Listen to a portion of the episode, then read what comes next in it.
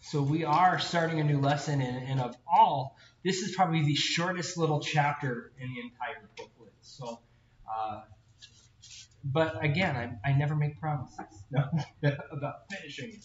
No, we will make our way through this today. It's a great encouragement. Um, and this really relates to kind of that point that I had talked about.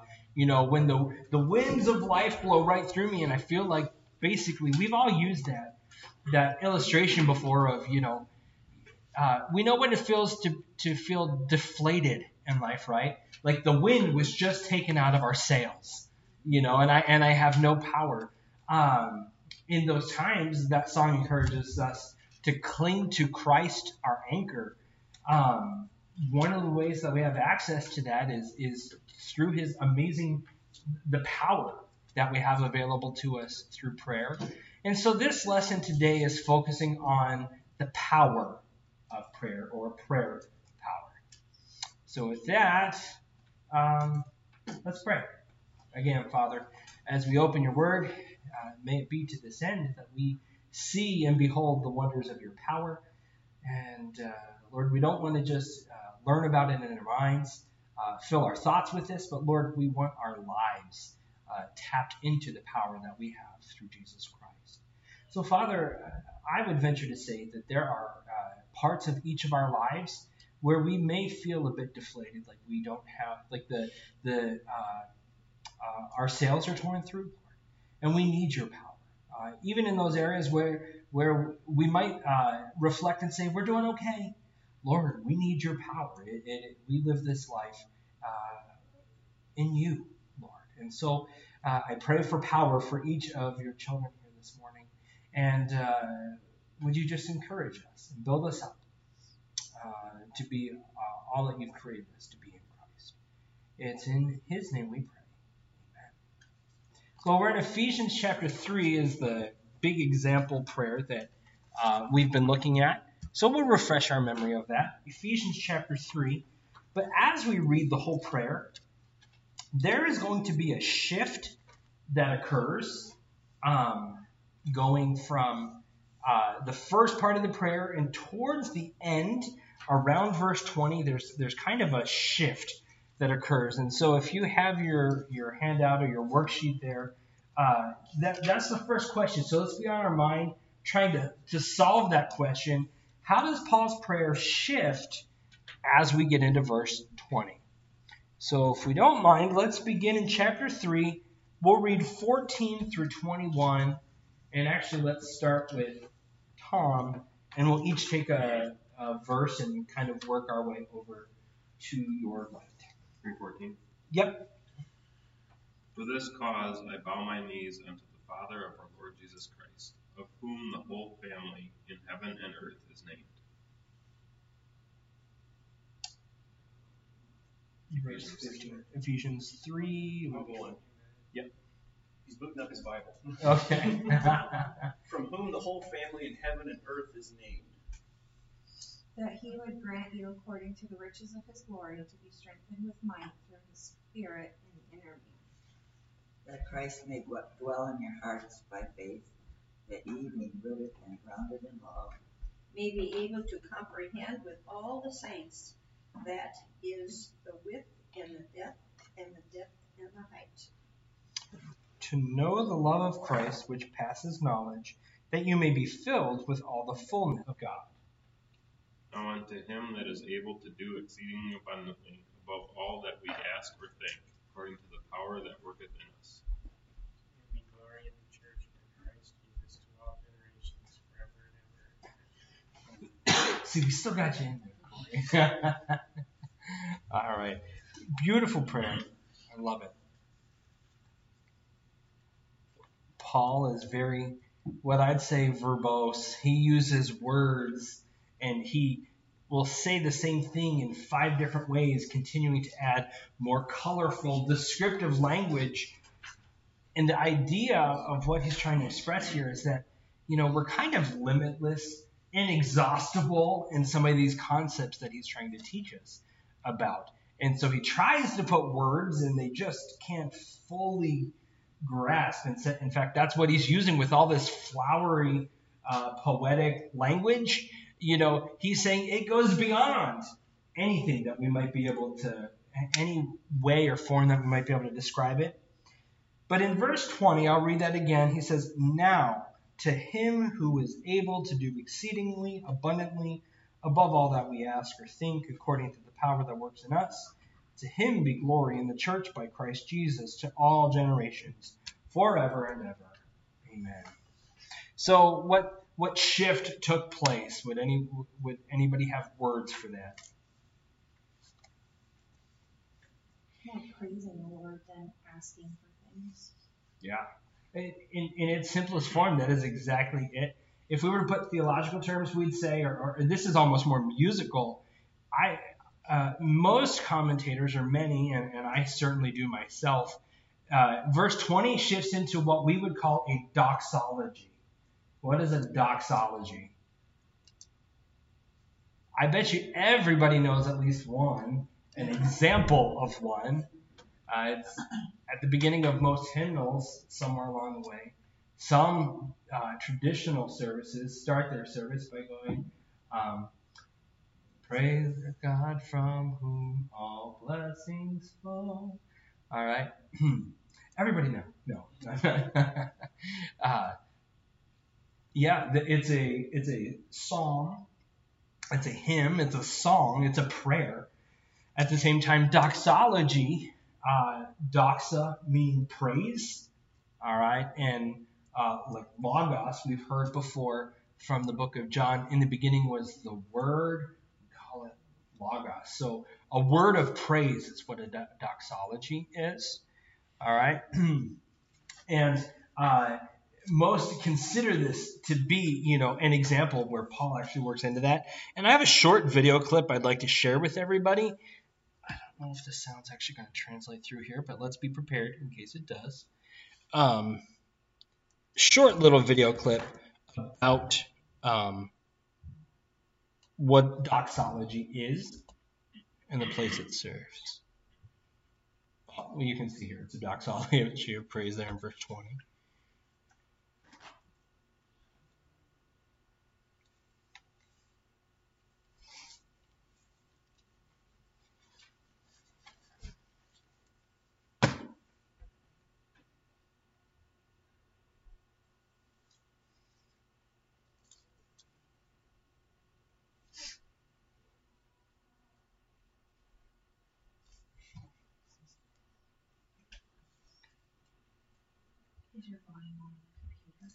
Better believe it. Why would it do that? Why would it work?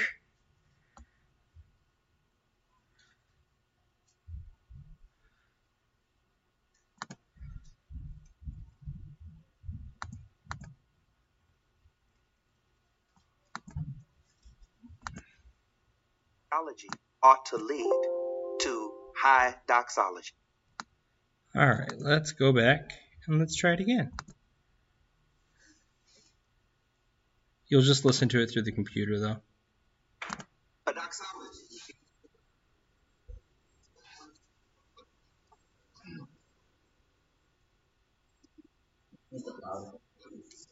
I get it.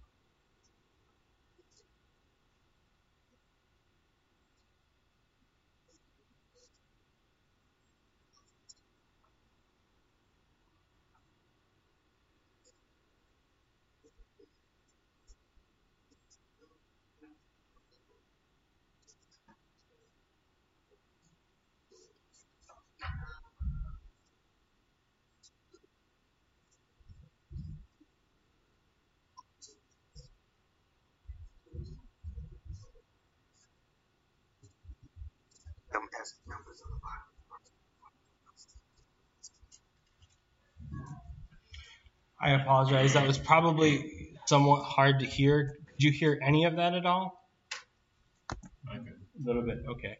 So uh, the idea, you know, uh, one of the things he brings out is that you know high theology should lead us to to these doxologies where like we're just we just break out in a word of praise and a word of uh, thanksgiving of, of rejoicing and he uses the example of romans chapter 11 into 12 i want to peek at it because it follows a, a, a predictable pattern almost that i see here in ephesians chapter 3 and and it, it is reflective of our prayer life you know and our prayer life is reflective of of who we understand God to be and what we understand God to be doing. That's that is simply that is in its most basic form what theology is for us. And so Romans chapter 11, this is very familiar because Pastor Wilgast was is like literally right in this spot right now. Um, and uh, but I want us to catch just you know one little thing. Romans chapter, you know, the first portion of the book of Romans is often labeled as doctrinal, which means teaching for people. There's uh, there's teaching of uh, justification, of our sanctification in Christ, and even the hope of our glorification is all present. Where we're, you know, if Paul uh, didn't we can't apply it until we actually learn what it is. And Paul is teaching us what it is and who we are and what Christ has done for us. And then we know that next logical question is well, that's great that God's doing this for us. But wasn't God doing something else before us? Wasn't there, you know, these covenants and promise and what about Israel? They had promises too. And so doctrine comes out or teaching comes out where Paul explains what happened to Israel. So that's 9, 10, and 11. And Paul is just drawing this all into uh, a, a closing, and he breaks out into a psalm. He breaks out into a doxology right here, and that's where we have uh, Romans 11:33. Let's just read that together.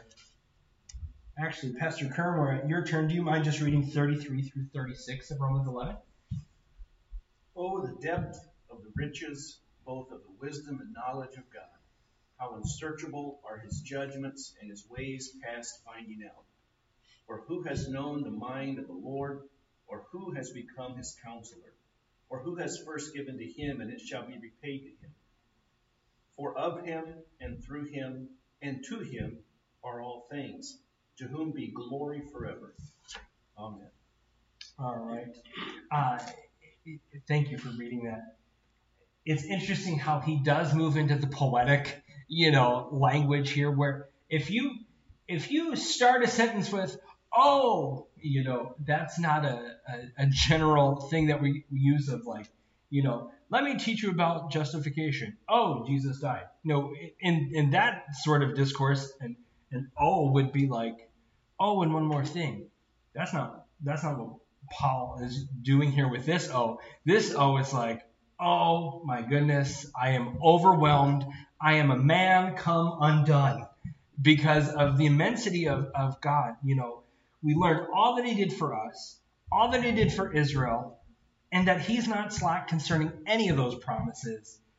Wow, this is amazing. It just boggles my mind to think that this is what God is doing and this is what God's doing in me. That's what Paul is bringing out here in this. But look at verse 36. So one of the things he, he gives praise, he uh, kind of flowery language. He brings in an Old Testament quote as well. He, he kind of draws things together, which is an in- interesting point. But then in verse 36, he draws this out as well. For of him and through him and to him are all things, to whom be glory forever. When we are praising the Lord, there we're directing glory to where it belongs. And then he closes this with an Amen. All right, Amen. What does Amen mean? Yeah, let it be. It's this is a true statement. So be it. All right, so that is that is the idea. That is true. Uh, the, our word amen, we get it from Greek. Guess where they pulled it from? Hebrew. I mean, th- this is a, this is a word going all the way back, and th- th- there's been this thought of let it be, so it's true. All right. So the video talked about we go from this doctrinal section, and then they said it moves to the duty section, which we might all like bristle a little bit, you know, at, at that. Like, what, what is legalism? What's what's going on? But that's what happens in Romans chapter 12 we get to submit our lives as a living sacrifice. Spoiler alert, I believe Pastor Volgas is talking about that today. All right. Uh, but that is the duty, that is the opportunity that we have as his children. And I love what Paul does. He, he gives the soul space to resonate with the truth that's been given so far. We don't move from what I learned to what I need to do. There's space in between, and that's where the doxology came in. There's space for the heart to just sit, ponder, reflect, divert all of that back to the Lord. I need, personally, to give more time for doxology in my own life. Uh, It just seems like to me that when we have these, like in Ephesians 3, where we're reading, is, is, is the same thing. Yeah. that's obviously what we're talking about Romans 12 too. But, Yeah. These statements are, um, you've come to the place where it's touched your heart. Yeah. And then we go on to action. Mm-hmm. And if you don't have that heart before you go into the action, you're going to be burnout, toast, whatever, you know, Mm. whatever. But that's what I'm seeing there is is when Paul's like, oh, you know, I don't have any other words. This is too much greatness. I can't handle it. But anyway, but his heart's absorbed these truths. Yeah. I think a lot of Christians, we need to go back and read. What are these truths? Why, come my heart's not being touched? To now, I do want to surrender my life. That's the disconnect a lot Yeah. of times. But a lot of times, you know, it goes back and it's, do we really understand these truths we just read? Do we believe them? Because there's no truth. There's nothing doctrinal that's not also transformational. You know, it, it's never, it's not one or the other. It's all, the truth always does something to you. Mm-hmm. And if it's not, then we really need to mm-hmm. go back and do we understand this correctly? Or Yeah. is it, why is it not touching my heart to bring me to Romans 12.1 or to Mhm. bring me to Ephesians 4, which he's going to go on and say, now in lowliness of mind, let us, let's, this is what we're working toward. Yeah. anyway, Yeah. I just see the heart in the doxology of a, a, a, a heart that's been touched, and I want now to do Mhm. nothing else but serve my risen Lord. You know, that's and that's where it seems like a lot of Christians have that disconnect. It's not mm-hmm. personal, it's not relational. Yeah.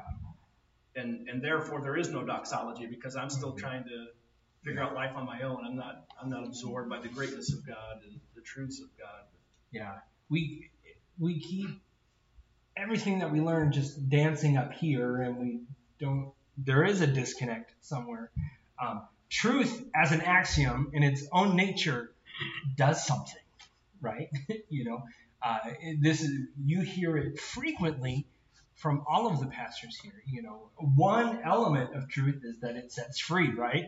There is freedom abounding in that because it's it truth is in alignment with the way things are, with God's way, you know, and uh, and f- freedom, uh, uh, deliverance from bondage and error, and all of that comes when we live in alignment with the way God has set them to be. So that is very true here. So when our heart aligns with that, we see all that God's doing. Wow, there is a, a real response. Thank you for that. That's uh, encouraging. Well, I appreciate that video because it's something we talk about that the truth should touch your heart. Therefore, it's changed you. Therefore, you want this thing Yeah. that the Lord has for you. But I liked how he described it because he, it, it does take shape in Paul's epistles a lot of times is that heart of praise. And there's sort of like, if you want dare say a litmus test that I'm ready for service because I'm just, as my heart's focused on him. I'm ready for what he's got for me, you know. And Mhm. I just, I had never thought of it like that as he said it. That's really Mhm. good stuff. No, it it really is. And most of the time, it's easy to miss that Paul shifts. Paul is in the middle of a prayer, but his prayer does shift to true. At the first part of his prayer, he's talking about, you know, uh, and we'll talk about the two themes that he contrasts because he does introduce it or, or reintroduces another theme here in verse 20 where the shift happens. But uh, interestingly enough, um, you know, he's he he starts out the prayer kind of like a pastor's prayer. You know how we can pray as pastors, of like where we could almost give a second sermon in our prayer. I mean, we don't, of course, right? But you know, like where we're like, you know, we we repeat our, our three point alliterated outline of, you know, thank you for the people, Lord, thank you for the presence, and th- you know, no. Um, and, and there is an element that we can teach through prayer, and, and and it is just kind of a rehearsing back of Lord, this is what you've taught me, and, and and we're just like actively reflecting, and it's resonating with us as we're we're praying with the Lord there. But He shifts, and it's so easy to miss it because this passage still ends with an Amen, right? So we think, oh, Paul is just praying. Well, he, he's praying, but he moves into that word of praise, and he even signifies it by now. You know, there's a shift in even his own temperament and demeanor. And uh, I, have you ever experienced that sort of shift in your own prayer? You know, like I start one place. I, I've been even known to start, you know, in like Psalms chapter 2, David imprecatory bring fire and damnation upon the Lord. I can start there and then, oh, okay, the Lord gets a hold of my heart. I remember, remember, all right, God, thank you thank you for saving me from my sin too, you know, and all these. And somewhere along the way, that we shift into that that idea of praise. And the same thing is true. We de- deflect, divert back to Him His glory. Look at verse 21 of chapter 3 of Ephesians. So back to Paul's prayer, Ephesians 3:21. That same pattern is here. To Him be glory in the church by Christ Jesus to all generations, forever and ever. Amen. I get excited when I find patterns in the Word of God, and and this is one of those that uh, is way too easily overlooked. So we know that Paul is has entered into this doxology. Now I want us to kind of see that there's there's two themes that Paul's talking about. Are almost two subsets of content here. And um, and Paul uses this flowery language where it's it's hard for him to encapsulate everything that he's praising the Lord for. But look at verses 17 and 18 and contrast that. Well, sorry, 17 through 19, and then contrast that with verse 20. Uh, and the question is this To what two inexhaustible and immeasurable provisions does the child of God have access to? All right, so there's kind of two things that Paul is is at a loss of words for. And so just uh, I kind of give you a hint there. Look at it. The first one's in 17 through 19, and then 20 gives us that second theme. So the love of Christ Yeah, and the power of God, is that the word? yeah, you got it. Yeah, so it's the love of, of Christ and the power of God, or the power of Christ. it's uh, it's impacting to see that, you know, and we would we, we would know that to be true when we think about what to the depths of that of how God loves us. We just celebrated Christ's resurrection. Well, before he was resurrection, resurrected, he was buried and he suffered. And he lived a righteous, holy life. And then he took on flesh upon himself. I mean, just all that Christ did, the love of Christ. And Paul puts language on this. He says um, he wants us to be grounded in it and understand it. Um, and he wants us to understand what is the width and length and depth and height to know the love of Christ which passes knowledge. He's like, I want you to know this. It's not possible, but I want you to know it anyway. Sounds like many a college professor. Paradox. I know Know it. the unknowable. Yeah. Uh, it, to pursue the unknowable, I think, is where we. Relationally experience that which can never be exhausted. Amen. And and he sets up a paradigm that that is true both of the love of Christ, and he carries that thought. And I think there's an equation where he says, just like the love of Christ is this way, the power of Christ is this way and tap into them both because they're really the same. His love and his power are uh, linked, they're inexhaustible. That's uh, not to him who is able to do exceedingly, abundantly, above. How many adverbs you going to use there, Paul? I mean, he just keeps throwing the. It's it's kind of like me when I write. You know, my wife is always. My did you just hear my wife chuckle like that? no. a title is never good. A title with a subtitle is even better. A title with subtitles and lots of adverbs, best in my book because I just want to express what I see and what I understand, and I want to give that to people. And that's exactly what Paul is doing, but in the, the, the exact right place the love of God, the power of God. So I want us to visually depict this in kind of two different ways. So that's why there's two boxes there for you. And I know one of them we've seen before. Okay, I'm going to guess one of them is a bit familiar for us. All right. Um, and, and many have, have done this before. This is actually in the book there, um, and we've probably seen this before, where we start out, we reduce this to its most simple common denominator when we're looking at the power of Christ in verse 21. I know Cynthia knows this because I think you've actually given me something similar to this before. All right. So he is able. All right. That's what we see. That that's in phrase form. That's the the most we can reduce this thing down. You know, verse 20, a lot of flowery language, but I'm walking away knowing my God's able. Okay? But Paul adds to that because he felt it so important that he elaborate on it a little bit. And so he is able, in fact, I don't want to get carpal tunnel from writing all of this. So we will add this. He is able to do all. In our home, when I, I, talk, I talk to our girls, when we go through the Word of God, we, we have big bucket words. All right. That means we have these big buckets that whenever we come across one of these words in Scripture, we throw it in the big bucket because that bucket holds absolutely everything. All right. And one of those big bucket words is all. All right, so anything you come up with goes in the bucket. All right, so this alone is all encompassing, right?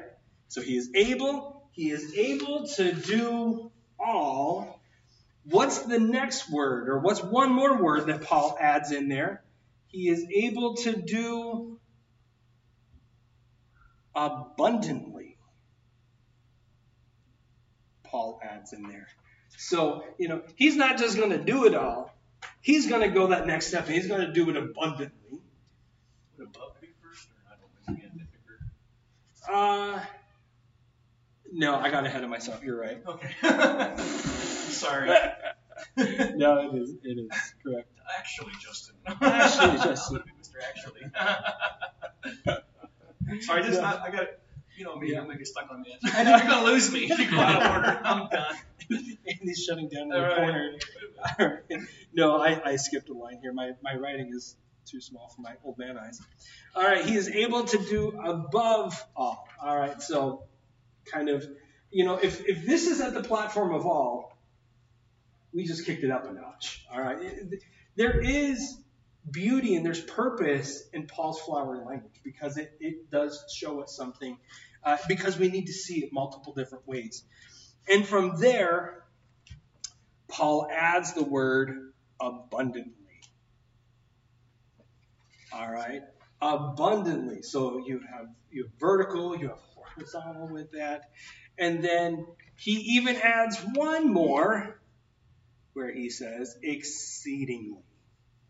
Have a question. Is it, are there half and half on the Bibles that say exceedingly, or, I mean, I haven't found one that says that it's exceeding.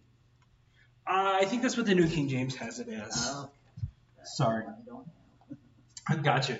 Yeah, and so I did go go off of that, but really with all of this, it, each of these ideas is present. no matter what the English word we might put, the Greek is there expressing, you know, there's one, two, three, you know, kind of ideas behind the big idea of he's able to do all. So, uh, I mean, this this is almost a song like where you know he is able, and then we step back. He is able to do all. King James says exceeding. Yeah, King, James. King James says exceeding. Does it say exceeding? Okay. Not exceedingly, but, but New King James is Yeah. exceedingly. Yeah. Well, and even I, I'd have to look at it here. I mean, for our purposes, let's see, twenty. Yeah, it does say exceedingly. I mean, that that's just a a, a manner of turning it into an adverb. Right. um, but we say he's able to do all. All right, just like an old typewriter. All right, we hit enter and we go back. He is able to do uh, above all, and you just keep going on, and you just. And I love the idea of this illustration because it just repeats it and it gets it deeper into your heart, right? The more you hear something, the more you say something. And then we just add one little thing to it. So that, that's kind of one fun way to look at this. Another way that is similar to this, but how I was thinking about it, um, is that at the end, there are two things, two ways by which you and I are involved in this verse. Because this is a doxology, this is focused on the Lord. But we're present in two ideas and two things here. What are they? What what what what role do we have in this endeavor? Yeah, Cynthia got it. She mimed it to me. What is it? Thinking about it and asking All right. So let let's just depict this uh, visually here. We ask and we think. Okay. or dare to imagine. You're absolutely right. So uh, you can jump down, you can copy the box as I explain it, but the next question down, we'll just describe it here. I have written, what two actions of the believer does God's power surpass? The first one is ask, the second one is think. To elaborate just briefly on that, this idea of asking has is, is elsewhere translated as beg, call for, crave, or desire. Interesting word pictures there. I do often like to equate um, Psalm 37, verse 4. Um, let me just read that really quickly for us. As, as we're talking about this asking and thinking, no need to turn there, but I will read it. I'm having a mental block. I need to get the first word, otherwise I quote it. Isn't it for as a man thinketh? No. No. No. Delight yourself also in the Lord, and he will give you the desires of your heart. Many love to abuse that or, or would look at that as like a magic genie verse, you know. Uh, but the idea here, there's a strong correlation into Philippians chapter 2, 13, or 2 verses 13, and chapter 3, verse 10, and wanting to know him. When God himself is the desire of your heart, he's going to give you the desires of your heart. And so that, that asking, the desire, that, that craving, so often uh, Christendom for, for many years kind of went through this, this period of, oh, well, we don't, we don't want to be emotionally touchy-feely. So this whole idea of desire, no, we're, we're going to be more pious than that, you know, and, and we love to focus on the thinking side of it. But there is this, this idea of, of desire, ask, petition for. The word think, on the other hand, um, brings in, in its root, has the idea of the mind. All right, so whatever's whatever's going on here and whatever's going on here, God is available. God is able to do exceedingly abundantly above. I mean, that's within these two realms lies the entity of the individual, correct? The heart and the mind, the soul. All right, this it all lies within here. Anything you could ever possibly need is wrapped up in here and it's connected to there. This is all about his power. Interestingly enough, just uh, one lexical definition of, of the of to think here is to apply mental effort needed to reach bottom line conclusions. It's translated elsewhere as understand, think, perceive, consider, realize, apprehend, or conceive. I mean, there, there's just a lot of different flavors and filters of that word. Uh, I like that, it, depending on the context, the thinking that's that's done with the word is either thinking we understand, or thinking, or fleeting thinking. We don't even understand it, uh, and, but it's there and it's possible in this. It, it's all encompassing in that. So back to our picture though, this is where we're involved. You, you got you can ask anything, you can think it, all right. And then the, the descriptor that immediately uh, applies to this, or the umbrella under which we ask and w- which we think is the all encompassing all, right? That's the umbrella that these things occur under, all right? Again, I'm going to describe it this way. This all is a horizontal idea. All right? Everything, you know, think of uh, The Lion King when Mufasa has somebody's like, everything that the light touches will one day be your son. Kind of like everything that you ask or think, he is able to do exceedingly abundantly above all. So there's this horizontal expansiveness to that. But then we added the word above to that. So graphically, we're going above that. Well, by very definition, above is a vertical word, right? To place it on top. If I put this above that, it actually supersedes and takes a, a, a higher level. All right, so we go from the horizontal to the vertical. And then the next word that we said was abundantly right? To me, this is an even bigger word that takes us to the horizontal. All right? So I'm going to make my horizontal arrows bigger. All right? So the idea is all. And not just all of it, but abundantly all. To where there's like overflowing happening and going on with that. And then we know that there's one more word in with that, and that would be the idea of exceedingly.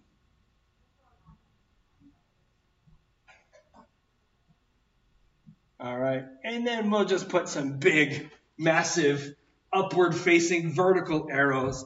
So do you see we go horizontal, vertical, horizontal, vertical. It's just, you know, it's like those Russian nesting dolls, except we're going from reverse. We're going I mean, even the smallest thing, this is huge, right?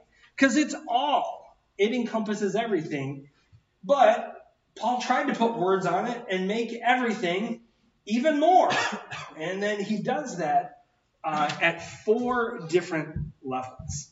To me, just spending a little bit of time breaking it, breaking that out, it was just helpful you know, to just see.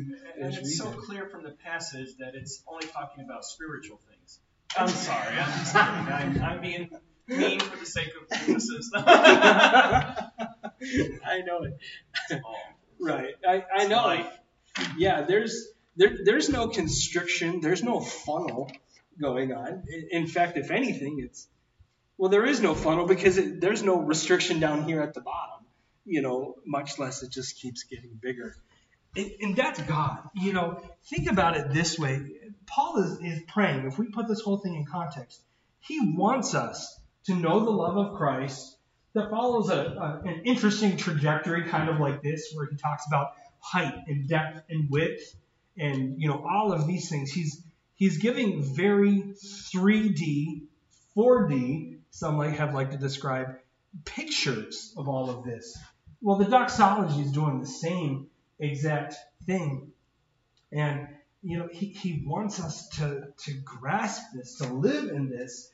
Uh, and the more that you you know, are rooted and grounded. The more, okay, so I'm able to understand and tap into this here today. And as I see God work with my understanding and my ability to trust Him here, we see that our own maturity and our own walk with the Lord kind of follows this upward trajectory, right? Because I'm able to trust Him here, and I know what I've been through with the Lord. Now you take that next step, and I need even more of that power, more of, you know, I understand His love. And, and that, that really is the path towards, you know, maturity and, and depth with the Lord. So, any thoughts, questions, or ideas about this? All right. Okay. No, Okay. Sometimes you just need a thesaurus to get your point across. yeah. See, honey? No, no. and she's thinking, but not every time, Justin. right, right, right, right. I was just thinking about, you know, above all that we ask or think, we as humans tend to have a limited perspective. Mhm. Especially Americans, we tend to view everything from what is our normal. And we think that the rest of the world lives life the way we do. Mhm. And that's not true. You know, Yeah. we've talked about that in terms of like missions and things. Mhm. The thing, the way we do church here doesn't look like how they do church in Africa Mhm. or other countries. Um, and I think that that is just human nature. But then think of God's perspective, and He's thinking, no, you're thinking too small. Yeah. Bigger, bigger, no bigger. you know, Yeah. that's kind of what I see in that verse. I like that. You're thinking too small. Yeah. That's so true. Stop thinking so small. Yeah. Don't you know who I am? I know it. Can't Well- you just see God up in heaven saying that to us, though? You know, Right. I'm not just the God of Wisconsin or Right, United right. States or even the world. I'm the God of Right. all. Oh, I call the stars by name, so yeah, bring it to Yeah. me. Right. There's a song called "The God of Wow." No, that's you know that. That's, You're thinking too. I yeah, you are. You're thinking too small. Yeah. What's really stood out to me, you know, we talked about we don't give ourselves enough space for the doxology, enough space to really resonate with what God's doing. I don't give myself enough space to sit in this, you know, because I have life going on, and just to even like sit here and like doctrinally reflect on it, it stirs me. It's like, well, what was my problem this week then? You know, well, because this was true, even though I didn't live like it. You know, it it just causes me to to leave that margin in my life to to seek His perspective on. This is not the only time Paul has prayed about the power that we have. This is a theme that's going to run throughout the entire book of Ephesians. And I want you to look with me. This is answering that last question under the Learn section here, where we trace the theme. Uh, we'll start in Ephesians chapter 1, verse 19. For time's sake, I'm just going to read for us. Ephesians 1:19, Paul is praying and he busts out with this thought and there's such a theme of wanting of, of his desire for us to know God's power. And what is the exceeding greatness of his power toward us believe, who believe, according to the working of his mighty power. Right in that verse, his power, you know, is, is, described as exceeding greatness of power, and then he talks about his mighty power. You know, again, he's using a thesaurus to bring about how uh, the magnitude of it all. Uh, you want an example of this power? Look at verse 20. Well, this power he worked in Christ when he raised him from the dead and seated him at his right hand in the heavenly places. That's the power I'm talking about. All right. So he, he teaches this out. He brings it out in Ephesians chapter 3. Um, the next place he talks is in Ephesians 3.16. So this wasn't our doxology verse, but he already alludes to it in the second prayer. He prays that uh, that God would grant you, according to the riches of His glory, to be strengthened with might through His Spirit in the inner man. Strengthened with might. Give us that power. And then obviously we know verse 20 is the next in that chain. And then I also connect this over to Ephesians chapter 6. and to Ephesians chapter 6. And let's read verses 14 through 18. This is kind of the culmination of, of all we've been given in Christ. And we have these things that protect us and which defend us and that God wants us to use in our daily life. We refer to it as the armor of God. Verse 14 Stand therefore, having girded your waist with truth, having put on the breastplate of righteousness, and having shod your feet with the preparation of the gospel of peace. Above all, taking the shield of faith, with which you will be able to quench all the fiery darts of the wicked one and take the helmet of salvation and the sword of the Spirit, which is the Word of God, praying always with all prayer and supplication in the Spirit, being watchful to this end with all perseverance and supplication for all the saints. Um, just the idea, he brings in prayer here, and then he outworks the power that we have. He outworks and, and gives application of that we can be girded with truth and the breastplate of righteousness and all of these things and the word of God that we have, which is our sword. There's power in all of these things. So uh, the theme runs throughout. so it's important to see that Paul's not just praying this in, in vacuumed isolation. This is central to to what God is doing today. Right. Well, I mean, and again, you know, we, we, we tend to think of epistles sometimes this is doctrinal and this is practical and, and there's some truth to like how it's laid out but it's mm-hmm. maybe it'd be more appropriate i mean like in ephesians the first three chapters are meant to convince you of the power of god mm-hmm. and the other three chapters show what the power of god looks like in your life when you choose mm-hmm. to let it flow through you you submit to him yeah. you know it affects your marriage your how you work with those in the body how you treat it you know it's all the things he mm-hmm. talks about in four five and six so yeah i mean it's really just this is what the power of God in your life will look like, you know, mm-hmm. transformational power. Yeah. And I think Romans the same way. When you get yeah. to 12, 13, 14, it's, it's talking about what this looks like. Mm-hmm. Anyway. No, excellent. So this this gets me excited and pumped up. I mean, this is where we move into like we can have a whole discussion. Although we've had a wonderful discussion here, I've got two questions for reflection. I really encourage you spend some time thinking about this this week if you have any thoughts, this is where we'll begin. We'll just briefly talk about it next week as we move into our next lesson. But this is this is profound when you start connecting these threads of prayer. The question I ask is how does pray how does praying without doubting? So go back to that verse that we talked about postures last week, where uh, praying with that all men would pray everywhere, lifting holy hands. One of the things in that passage is without doubting that we pray without doubting. I believe there's a correlation and a connection to what we're learning here. Eh, you want to talk about an outworking and an, if you want to call it an application or just more of what does it look like? Well, as this sinks into my heart, there is no doubt. You know, and also knowing that, you know, faith is belief and doubt is lack of faith. You know, there, there, there's something very strong in that for us. So think about that, reflect on it, and then also we connect this into Ephesians, or sorry, Philippians chapter two, verse ten uh, through, uh, sorry, Philippians two thirteen, and I also like to say Philippians chapter three, verse ten. I always put those two verses together.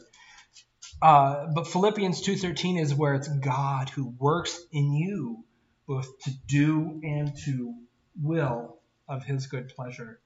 Um, there's some power, there's some powerful thoughts uh, when this all comes together. So take some time, reflect. Two songs for you The Power of Prayer by Matthew West. That's a new song to me. Uh, this has been a fun endeavor finding songs that reflect and connect to what we're talking about. Search this out on YouTube. And then a prayer for a friend. Uh, seeing God's power unleashed in the life of a loved one who is currently trapped and living apart from the Lord is beautiful. All right. Father, again, thank you. What I've seen this morning is that you are big. You are big enough. Father, you are so much more immense than what we can even. Lord, thank you for the for the conversation that's been so sweet and strengthening and nourishing to my own heart. Lord, uh, I, I do stand a bit convicted, even just thinking about how I fail to just uh, take the time sometimes amidst busyness, amidst chaos, even, amidst stress, Lord, to, to really rest and see who you are, what you are, and and that does take root. That that changes everything, and um, that produces this beautiful doxology. Thank you for the example of, of Paul and how he lived this out and he, he walked in humble faith uh, with you, Lord. Father, that's my prayer for each and every one of us. May we walk humbly in faith with you, Lord. We love you. In the name of Christ we pray. Amen.